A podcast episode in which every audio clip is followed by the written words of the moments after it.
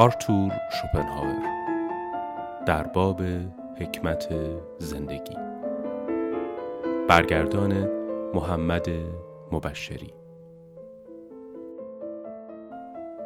کتابخان احسان افشار.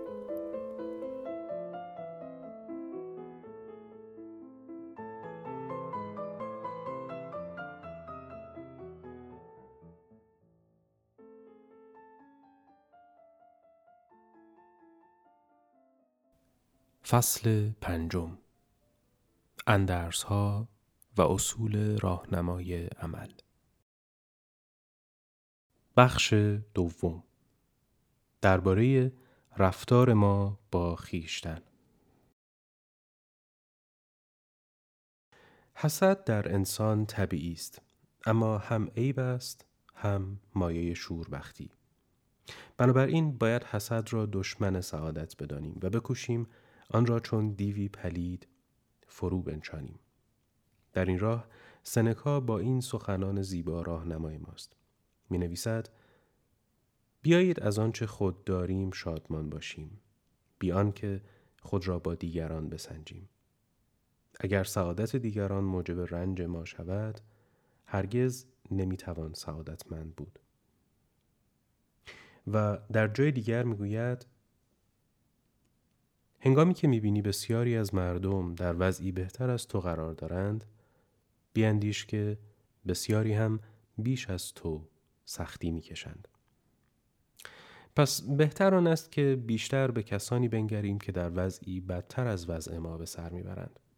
حتی در مواقعی که حوادث ناگوار پدید میآیند مؤثرترین وسیله برای تسلی خاطر فکر کردن به رنجهای بزرگتر از رنجهای خیش است. هرچند که منشأ این فکر حسد است.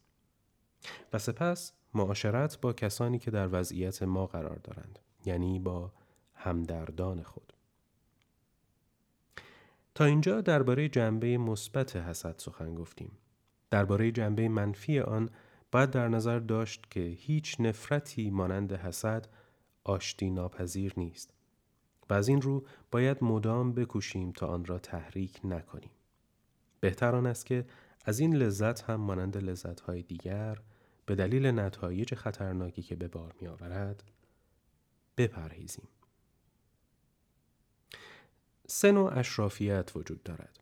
اشرافیت موروسی و طبقه اجتماعی، اشرافیت بر اساس دارایی و پول و اشرافیت فکری. از میان این سه نوع اشرافیت فکری شریفترین است و به همین دلیل اگر فرصت دست دهد مورد ستایش قرار می گیرد. پادشاهی عالی مقام همچون فردریک کبیر به وزیر دربار خود که از نشستن ولتر بر سفره امیران و شاهزادگان رنجیده بود زیرا خود داشت بر سفره وزیران و فرماندهان سپاه غذا می‌خورد چنین گفت نوابق در مرتبه شاهانند هر یک از این سه اشرافیت را قشونی از حسودان احاطه کرده است. کسانی که اگر ترسی نداشته باشند به سختی میکوشند به طرق گوناگون به یکایک افراد متعلق به آن اشرافیت بفهمانند که تو برتر از ما نیستی. اما درست همین کوشش افشا کننده آن است که اینها به عکس این گفته اعتقاد دارند. اما روش اشراف در مورد کسانی که به آنان حسد میورزند این است که افراد این قشون را از خود دور می کنند و در حد امکان از تماس با آنها می پریزند. چنانکه با شکافی عمیق فاصله میان خود و آنها ایجاد می کنند. اما اگر موفق به این کار نشوند، کوشش های آنان را با خونسردی کامل تحمل می کنند و این موجب خونسا کردن منشأ حسادت می شود. دائم می‌بینیم که این روش اعمال می شود. اما افراد متعلق به هر یک از آن نوع اشرافیت معمولا می توانند یکدیگر را بدون حسد تحمل کنند زیرا هر یک مزیت خود را در کفه ترازوی مقابل دیگری قرار می دهد و به این ترتیب تعادل برقرار می شود. بهتر است در هر برنامه ای که داریم پیش از دست به کار شدن بارها با سنجیدگی تأمل کنیم و حتی پس از بررسی دقیق همه جوانب باز مد نظر داشته باشیم که شناخت انسان دارای کمبود است. زیرا اگر چنین نکنیم ممکن است موجباتی که از قبل قابل تحقیق و دانستن نیستند همه محاسبات ما را بر هم بزنند. این گونه تعمل همواره وزنه را بر کفه منفی می‌گذارد و ما را وامی دارد که در امور خطیر اگر ضرورتی موجود نباشد دست به کاری نزنیم. به قول معروف آنچه را که آرام و قرار دارد نباید به حرکت درآورد. اما وقتی تصمیم گرفتیم و دست به کار شدیم و همه چیز به جریان افتاد و فقط در انتظار انجام کار هستیم دیگر نباید بیم داشته باشیم و درباره کاری که شده است یا خطرات ممکن آن بیاندیشیم بلکه باید فکرمان را از موضوع منحرف کنیم دیگر به آن نپردازیم و اطمینان داشته باشیم که همه چیز را به هنگام درست با سنجیدگی بررسی کرده ایم. یک ضرب المثل ایتالیایی نیز حاوی همین پند است که گوته آن را چنین ترجمه کرده است. زین اسب را محکم ببند و بگذار بدود. با این همه اگر سرانجام کار بد بود علت آن است که همه امور بشری تحت تاثیر اتفاق و خطا هستند. سقرات که خردمندترین انسان هاست برای تمیز دادن عمل درست از نادرست در امور شخصی به ندای درونی خود نیاز داشته است. این واقعیت ثابت می کند که عقل بشری در این موارد کافی نیست. از این رو گفته یکی از پاپ ها به این مضمون که در هر حادثه ناگوار لاقل تا اندازه‌ای خود ما مقصریم شاید به طور مطلق یا در همه موارد درست نباشد اما بیشک در قالب موارد صادق است. حتی به نظر می رسد که احساس تقصیر در پنهان کردن حوادث ناگواری که برای ما اتفاق افتاده است نقش مهمی داشته باشد. در چنین مواردی میکوشیم تا حد امکان خود را راضی جلوه دهیم زیرا بیم داریم که دیگران ما را در آن حادثه مقصر بدانند. وقتی حادثه ناگوار اتفاق افتاد و دیگر برگشت ناپذیر بود جایز نیست حتی یک بار بیاندیشیم که ممکن بود به جای آن اتفاق دیگری بیفتد. به خصوص نباید در این باره فکر کنیم که چگونه می توانستیم مانع آن شویم. زیرا این افکار رنج ما را به قدری افزایش می دهد که قابل تحمل نیست. به طوری که موجب خدازاری است. بهتر است از نمونه داوود نبی پیروی کنیم که تا وقتی پسرش بیمار و بستری بود برای بهبودش به درگاه یهوه دعا و نیایش می‌کرد اما هنگامی که پسر مرد بشکنی زد و دیگر در این باره فکری نکرد اما اگر کسی چون این سبکدل نباشد می تواند به تقدیر پناه ببرد و به این حقیقت بزرگ توجه کند که هر چه حادث می شود از روی ضرورت یعنی ناگزیر است. این پند خوبی است اما یک جانبه است. زیرا این گونه رفتار بیشک در حوادث ناگوار تسلیاور و آرامش بخش است. اما اگر طبق معمول بیدقتی و بیباکی خود ما در حادثه ناگوار دخیل بوده باشد و به نحوی مقصر باشیم تعمل مکرر درباره شیوه هایی که ممکن بود موجب پیشگیری از آن حادثه شود با همه دردناک بودن برای عاقلتر و بهتر شدن ما تنبیهی شفا بخش است. اگر خطاهای آشکار کرده باشیم نباید آنطور که عادت داریم خود را توجیه کنیم عذری بتراشیم و آنها را کوچک جلوه دهیم. بلکه باید به اشتباه خود اذعان کنیم و آن را به مقیاس درست مد نظر داشته باشیم.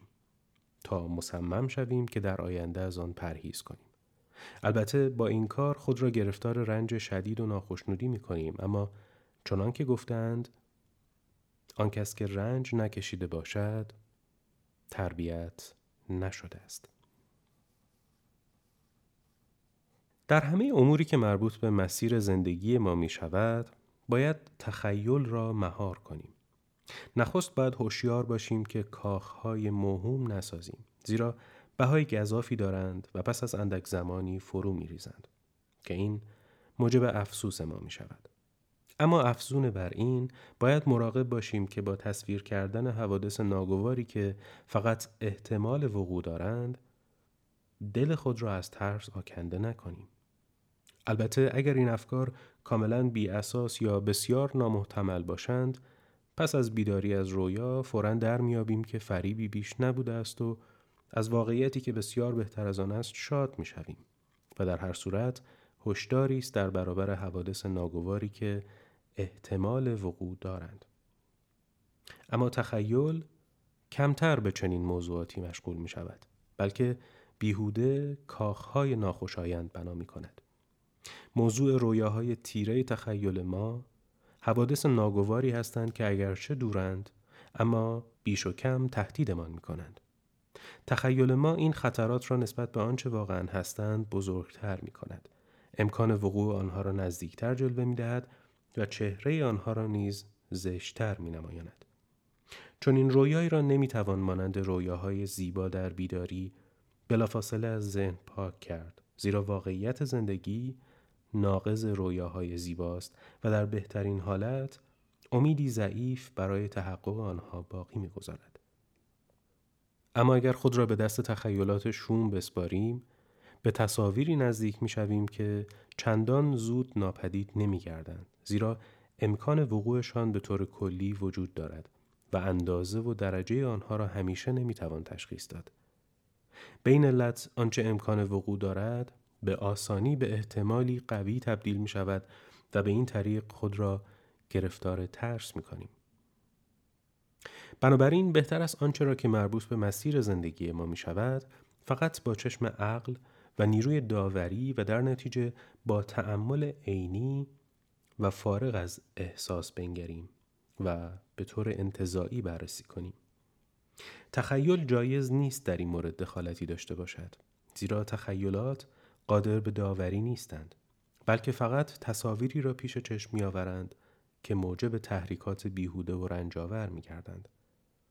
به این قاعده باید به ویژه در شب توجه کرد. همانطور که تاریکی آدمی را حراسان می کند و حیاتهای وحشتناکی را از پیش چشم می گذراند، مهالود بودن و ناروشنی فکر نیز تأثیری مشابه بر آدمی دارد. زیرا عدم اطمینان و فقدان روشنی همیشه زاینده ناامنی است. از این رو وقتی در شب خستگی بر عقل و نیروی داوری پرده ابهام میگستراند و ذهن گیجه است نمی‌توان به واقعیت ها پی برد در این حال اگر در مورد موضوعاتی تحمل و تعمق کنیم که مربوط به زندگی شخصی ما می‌شوند این موضوعات به آسانی هیئتی خطرناک پیدا می کنند و به تصاویر حراسانگیز مبدل می شوند. این حالت بیشتر زمانی اتفاق می افتد که شب در بستریم و ذهن بسیار خسته ما قادر به داوری نیست اما تخیلاتمان جریان دارند.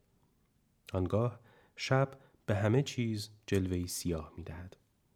از این رو موضوعات در فکرمان به هنگام به خواب رفتن و به ویژه بیدار شدن در شب غالبا تغییر شکل می دهند یا واژگون می گردند و تیره و وحشتزا جلوه می کنند. صبح روز بعد همه تصاویر وحشتزا مانند رؤیا به نظر می آیند و ناپدید می شوند. چنانکه ضرب المثلی اسپانیایی می گوید شب رنگی و روز سپید است. اما در غروب به محض اینکه شمها را روشن می کنند ذهن نیز مانند چشم چیزها را چنان نمی بیند که در روز روشن نمایان می شوند. بنابراین شب برای تأمل در مورد مطالب جدی به خصوص امور ناخوشایند مناسب نیست. صبح برای این کار زمانی مناسب است. هم برای فعالیت ذهنی هم بدنی.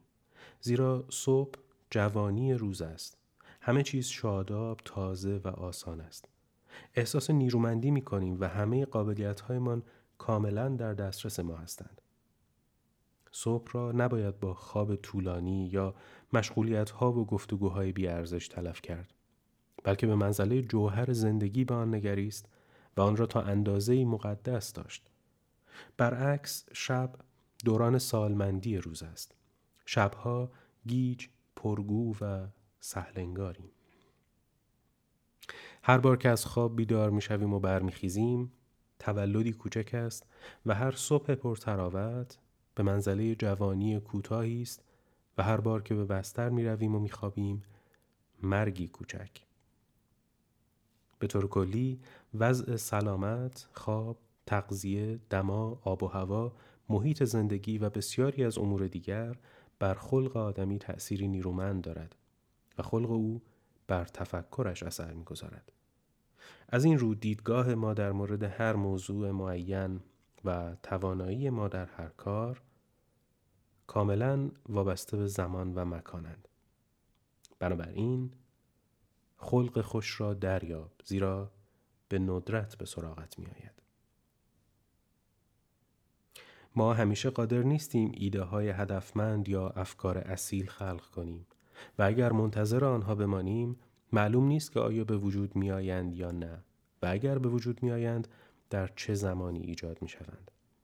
همچنین حتی فکر کردن به یک موضوع شخصی همیشه در آن زمانی که در نظر گرفته ایم به نتیجه نمی رسد بلکه روندی است که به زمان نیاز دارد تا سرانجام فکر به طور خودانگیخته به جریان درآید و سپس بتوانیم با علاقه تمام آن را دنبال کنیم. مهار کردن تخیلات که قبلا آن را توصیه کردم شامل این نیز هست که به خود اجازه ندهیم خاطره مصیبت های زندگی گذشته مانند بیعدالتی هایی که در مورد ما اعمال شده است ضربه هایی که خورده ایم حسادت ها اهانت ها ها و رنجش ها و غیره زنده شوند و در ذهنمان نقش ببندند وگرنه بیزاری خشم و همه هیجانات نفرت انگیز را که مدت هاست در ما خفته اند بیدار می کنیم و خلق خود را می آلاییم. همانطور که در هر شهر در کنار اشخاص شریف و برجسته عرازل و اوباش هم زندگی می کنند در هر انسان نیز هر قدر شریف و والا باشد جنبه های پست و آمیانه طبیعت بشری یا حتی حیوانی نیز وجود دارد. این عرازل را نباید تحریک به قیام کرد و حتی نباید اجازه داد که از مخفیگاه خود نگاهی به بیرون بیاندازند زیرا هیئتی نفرت انگیز دارند تخیلاتی که در بالا وصف شد در حکم سردسته این عرازل و او باشند همچنین کوچکترین رنجش چه آدمیان موجب شده باشند چه امور پیرامون ما در این زمره قرار دارد فکر کردن مکرر به آن و بزرگ کردن و رنگامیزی آن در خیال ممکن است ابعاد آن را چنان گسترش بدهد که اختیار آدمی از دست برود. برعکس بهتر است هر امر ناخوشایند را کاملا پیش پا افتاده بیانگاریم و بدون هیجان با آن روبرو شویم تا بتوانیم آن را در حد امکان آسان بگیریم. همانطور که وقتی اشیا را نزدیک چشم نگه می داریم میدان دیدمان را محدود می کنند و جهان را از نظرمان می پوشانند انسانها و اموری که با ما ارتباط بسیار نزدیک دارند نیز هرچند بسیار کم اهمیت باشند توجه و فکر ما را بیش از اندازه لازم به خود مشغول می کنند و افکار و امور مهم را واپس می سنند. باید در رفع این مشکل کوشید.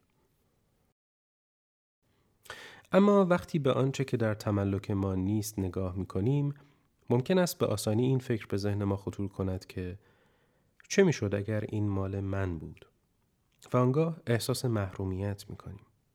اما بهتر است به جای این بیاندیشیم که اگر آنچه دارم از آن من نبود چه می شد؟ منظور این است که گاهی سعی کنیم به آنچه داریم آنگونه بنگریم که گویی آن را از دست داده ایم.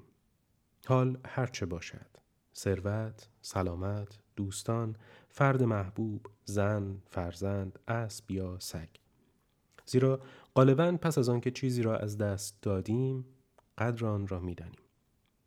اگر به همه آنچه داریم طوری بنگریم که توصیه کردم اولا از داشتن آنها بیش از پیش خورسند می شویم و ثانیا سعی می کنیم به هر نحو که ممکن باشد مانع از دست دادن آنها بشویم. یعنی ثروت را به مخاطره نیندازیم. دوستان را خشمگین نکنیم. همسر خیش را به وسوسه نیندازیم که وفای خود را از دست بدهد. مراقب سلامت کودکانمان باشیم و مانند اینها غالبا میکوشیم ظلمت زمان حال را با پرتو تصوراتی درباره آینده روشن کنیم و به امیدهای دل میبندیم که هر یک هسته واخوردگی را در خود میپرورانند و در رویارویی با واقعیت ناگزیر متلاشی می‌شوند. بهتر آن است که به امکان پیشامدهای بد بیاندیشیم زیرا از این راه خود را به اقدامات پیشگیرانه مجهز می کنیم و اگر رخ ندادند شادمانی دور از انتظاری نصیبمان می شود. آیا چنین نیست که هرگاه از چنگ ترسی رها می شویم روحمان شاد می شود؟ بله حتی بجاست که گاهی نامرادی های بزرگی را که احتمال دارد به سراغمان بیایند پیش چشم بیاوریم تا بعدا وقتی نامرادی های کوچکتری به سراغمان آمدند با یادآوری آن نامرادی های بزرگ به خود تسلا بدهیم. با این همه نباید به هنگام پیروی از این قاعده آنچه را که در بخش پیشین گفتم نادیده بگیریم. موضوعاتی که توجه ما را به خود معطوف می کنند بدون نظم، بدون ارتباط یا در تقابل شدید با یکدیگر پدید می آیند و وجه مشترکی با هم ندارند. جز اینکه همه مربوط به ما هستند. بنابراین فکر و نگرانی ما باید فورا خود را به آن تطبیق دهد. پس وقتی به یکی از آنها می پردازیم باید از بقیه چشم پوشی کنیم تا بتوانیم به هر یک به وقت خود مشغول شویم. از آن لذت ببریم، آن را تحمل کنیم بی آنکه به باقی اعتنایی داشته باشیم. یعنی باید در فکرمان کشوهایی داشته باشیم که وقتی یکی باز است بقیه بسته باشند. از این راه مانع از آن می‌شویم که بار نگرانی ها هر عیش کوچک ما را در زمان حال منقص کند.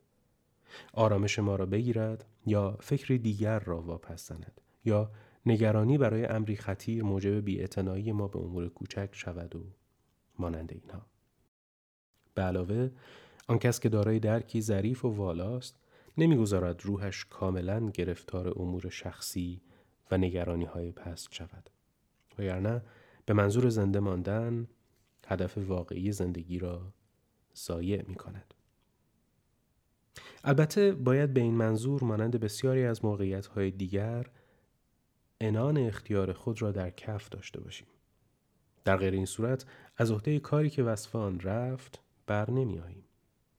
در این راه شاید این فکر ما را تقویت کند که هر کس به ناچار اجبارهای فراوان و بزرگی را از بیرون تحمل می کند که زندگی هیچ کس بدون آنها ممکن نیست. اما کمی تسلط بر خیشتن در جای مناسب می تواند از بسیاری از اجبارهای بیرونی پیشگیری کند.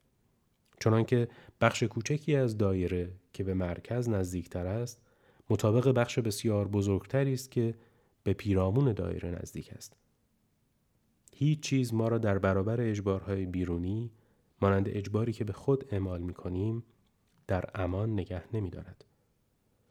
معنای این گفته سنکا همین است. می‌گوید اگر می‌خواهی همه چیز را فرمان بردار خود کنی خودت را فرمان بردار عقل کن.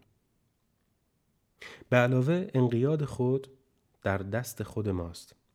می توانیم در وضعیت اضطراری هنگامی که به ما لطمه می‌زند از فشار آن کمی بکاهیم. برعکس اجباری که از جانب دیگران بر ما اعمال می شود بی ملاحظه بدون دلسوزی و بیرحمانه است. بنابراین عقل حکم می کند که با تسلط بر خیش از اجبار بیرونی پیشگیری کنیم. باید برای آرزوهای خودمان حدی قائل بشویم. حوثهایمان را مهار کنیم و خشممان را به بند بکشیم و همواره به یاد داشته باشیم که فقط بخش کوچکی از آرزوهای هر کس تحقق پذیر است. اما مصیبتهای بسیار ناگزیرند. به عبارت دیگر پرهیز کنیم و شکیبا باشیم. این قاعده است که بدون آن نه ثروت مانع احساس فلاکت می شود نه قدرت. مقصود هوراس از این گفته همین است. می‌گوید در هر مسئله ای آثار خردمندان را بخوان و از آنان بپرس که چگونه می‌توان زندگی را با فراغ بال سپری کرد. تا نه هوس این نیازمند جاوید تو را شکنجه کند نه ترس و نه امید به امور بیارزش. ارسطو به درستی می‌گوید زندگی عبارت از حرکت است. و همانطور که زندگی جسمی ما فقط در اثر حرکت بیوقفه ادامه مییابد زندگی درونی و ذهنی ما نیز مشغولیت مداوم را طلب می کند. مشغولیتی فکری یا عملی به هر چه ممکن باشد. گواه این مدعا ضرب گرفتن با دست یا وسیله دیگر است که افراد بیکار و بیفکر فوراً به آن مشغول می شوند. وجود ما اساساً وجودی بیقرار است. از این رو بیکاری مطلق به زودی تحمل ناپذیر می شود. زیرا موجب بیحسلگی و دلتنگی وحشتناک می گردد. باید این رانه را نظم داد تا بتوان آن را به نحوی روشمند ارضا کرد. بنابراین فعالیت، مشغولیت، کار در حد امکان یا لاقل آموختن برای سعادت انسان ناگزیر است. زیرا نیروهای انسان نیاز دارند که از آنها استفاده شود و آدمی مایل است مفید بودن آنها را احساس کند. اما بیشترین رضایت را از این حیث خلق کردن یا ساختن ایجاد می کند. چه ساختن سبد باشد چه نگاشتن کتاب انسان از دیدن اینکه اثری زیر دست او روز به روز شکل می گیرد و سرانجام به کمال می رسد بلافاصله احساس سعادت می کند. یک اثر هنری، یک نوشته یا حتی فقط یک کار دستی می تواند این سعادت را حاصل کند. البته هرچه اثر شریفتر و والاتر باشد لذت خلق آن بیشتر است. از این حیث سعادتمندترین انسانها تبایع پراستعدادند که به توانایی خیش در خلق آثار مهم، بزرگ و منسجم آگاهی دارند. از این راه نوعی جذبه والا در همه وجود چنین انسانهایی گسترش می‌یابد و شور و حالی به آنها می‌دهد که در مقایسه با آن زندگی فرد عادی بیروح است. زیرا زندگی و جهان برای تبایع مستعد در کنار امور مادی که در آن با دیگران مشترکند جذبه دیگری نیز دارد که بالاتر است جذبه سوری که آثارشان حاوی آن است و در طول همه عمر به محض اینکه نیازهای شخصی مجال نفس کشیدن به آنها بدهد با کوشایی به گرد آوردن لوازم آن می‌پردازند همچنین نیروی ذهنی این انسانها از لحاظ خاصی مضاعف است. بخشی از آن در خدمت روابط عادی و امور روزمره است امور مربوط به اراده که با مردم عادی در آن اشتراک دارند و بخشی دیگر که صرفاً به تعمق عینی در امور هستی اختصاص دارد. در حالی که بیشتر مردم در صحنه زندگی نقشی کوچک ایفا می کنند و از صحنه بیرون می روند این انسانها زندگی مضاعفی دارند هم تماشاگرند هم بازیگر بگذار هر کس بر حسب اندازه توانایی های خیش کاری بکند.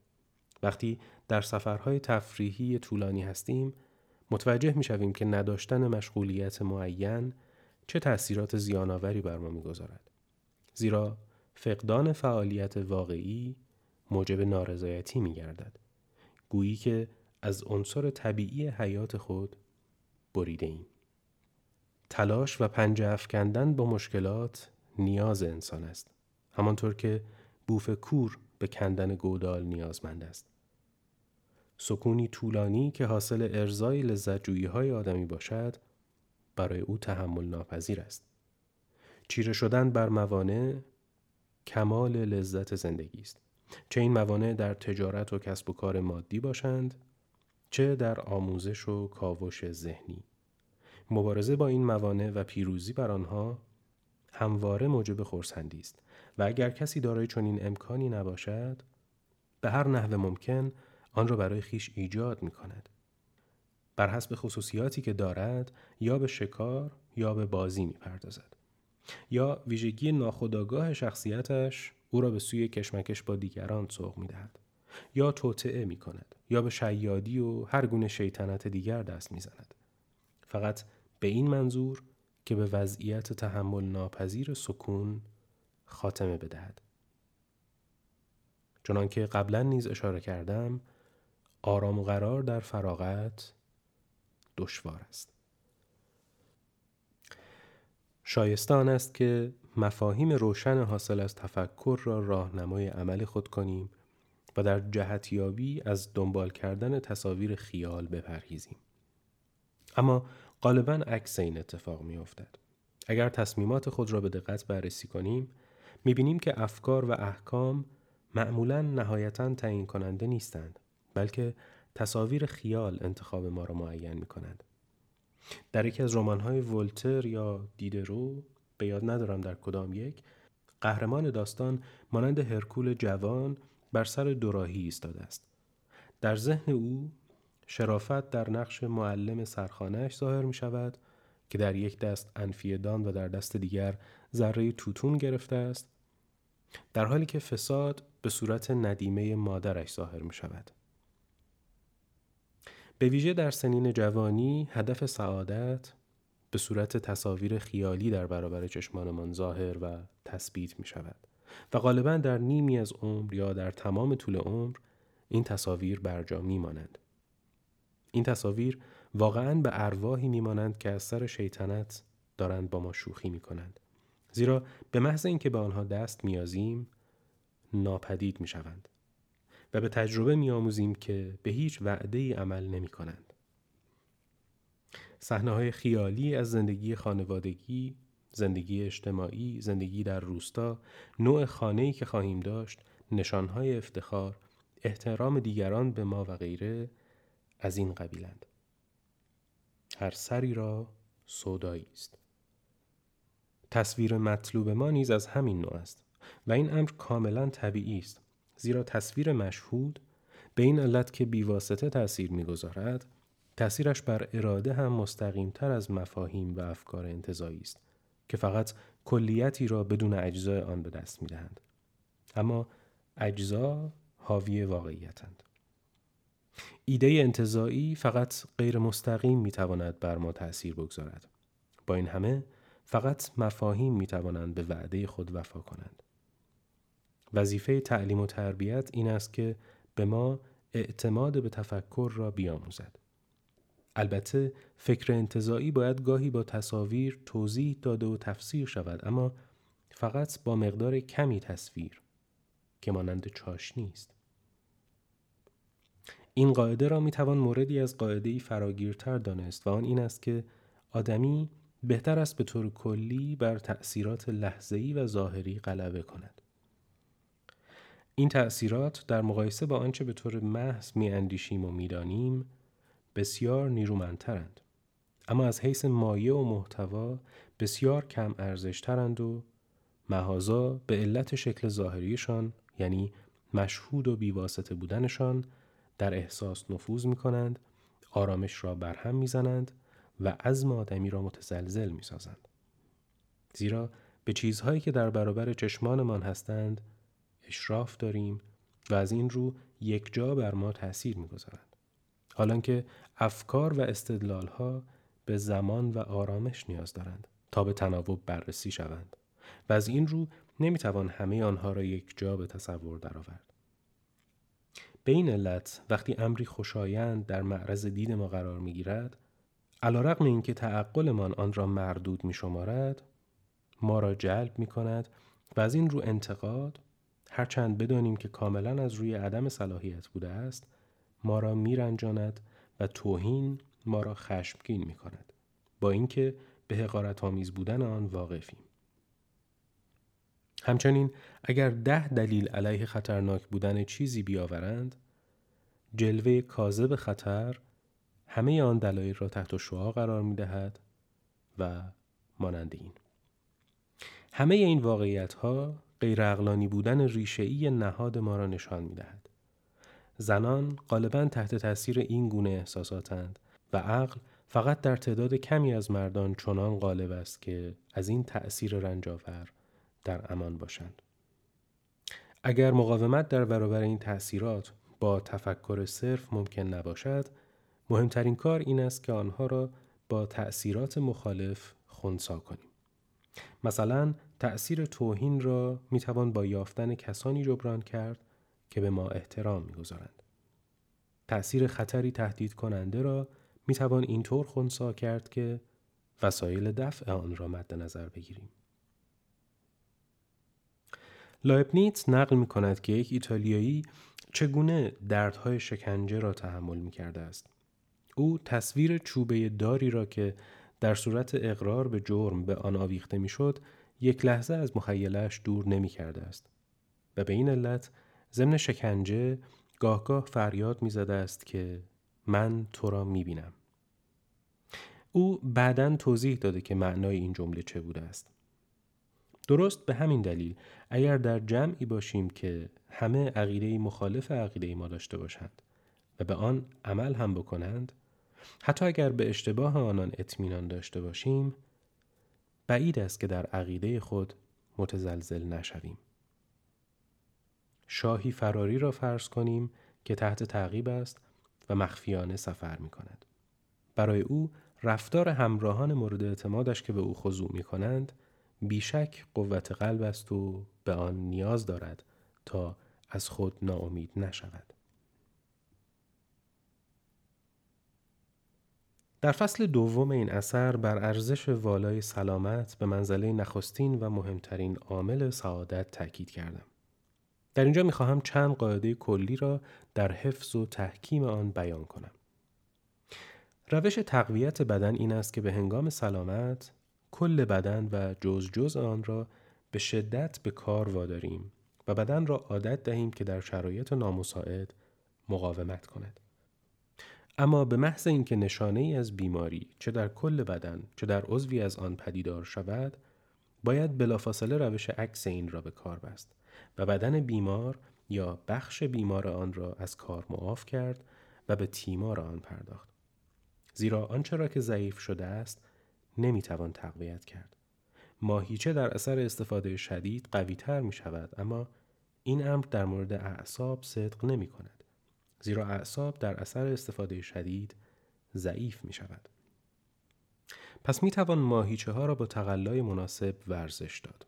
اما اعصاب را باید از هر گونه کار طاقت فرسا در امان نگه داشت. یعنی چشم را از نور شدید به ویژه از باستاب نور از فعالیت به هنگام غروب و نگاه کردن ممتد به اشیاء بسیار کوچک. همچنین باید گوش را از شنیدن صداهای بسیار بلند حفظ کرد. اما به ویژه مغز را از فعالیت اجباری، بیوقفه یا نابهنگام. بنابراین باید به هنگام گوارش مغز را به حالت استراحت گذاشت زیرا همان نیروی حیاتی که در مغز فکر را تولید می کند در دستگاه گوارش نیز فعالیت دارد و کیلوس و کیموس را فراهم می کند. به همین دلیل هم نباید حین هضم غذا یا بعد از آن به فعالیت شدید عضلانی پرداخت.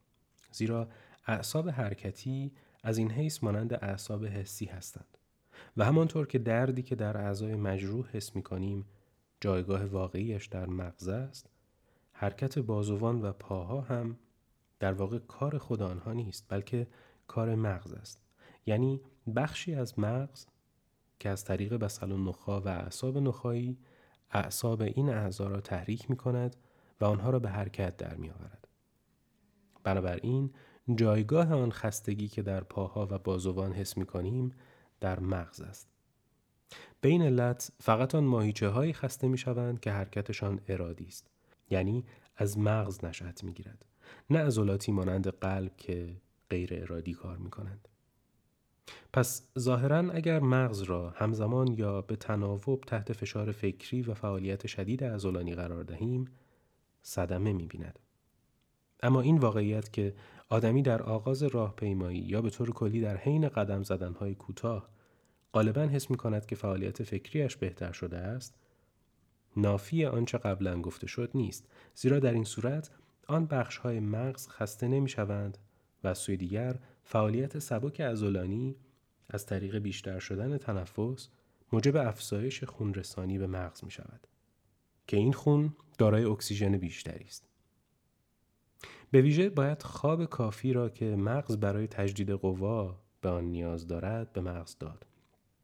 زیرا خواب برای انسان مانند کوک کردن ساعت است. مقدار خواب هرچه مغز تکامل یافته و فعالتر باشد بیشتر است.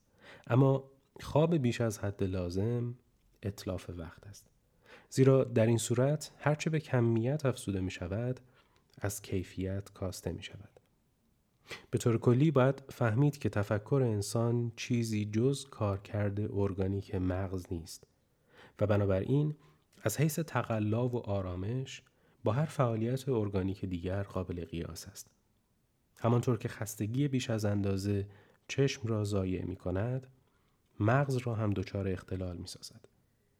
به درستی گفتند که کار مغز به هنگام فکر کردن مانند کار معده به هنگام گوارش است.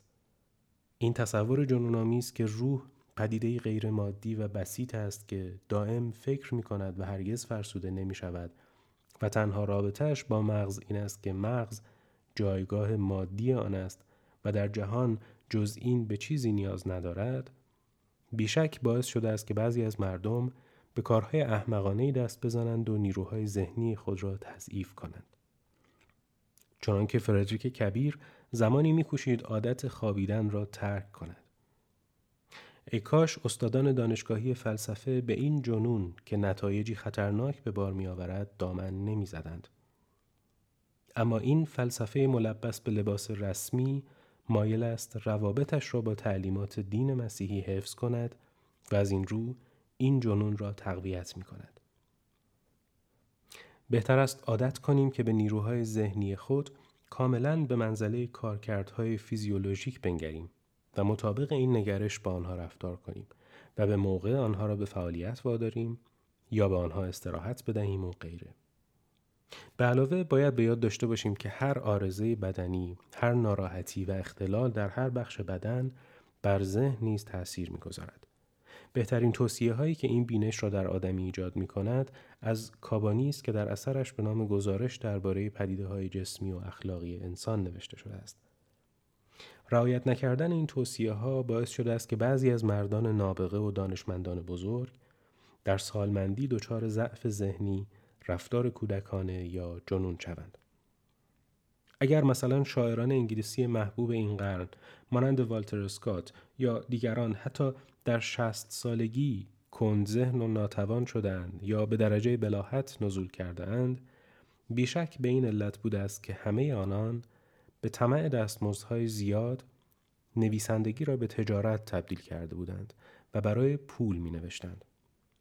این امر آنها را به فعالیت غیر طبیعی اقوا می کند و هر کس که بر اسب بالدار خود یوغ بزند و الهه هنر خیش را به زیر ضربه شلاق بگیرد مانند این نویسندگان تاوان آن را پس خواهد داد. اگر کسی از نیروهای خود در خدمت به ونوس الهه عشق زیاده روی کرده باشد نیز سرنوشتی جز این نخواهد داشت. حتی در مورد کانت نیز این زن را دارم که در سالمندی پس از مشهور شدن بیش از اندازه کار می کرده است و به این علت در چهار سال آخر عمر از نظر عقلی به دوران کودکی بازگشت.